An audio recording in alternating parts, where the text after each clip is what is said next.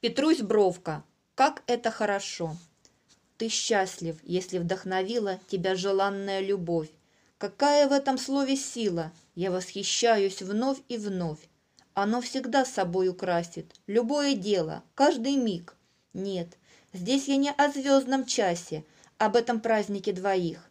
Я о любви, подобной хлебу, о той, что каждый день с тобой.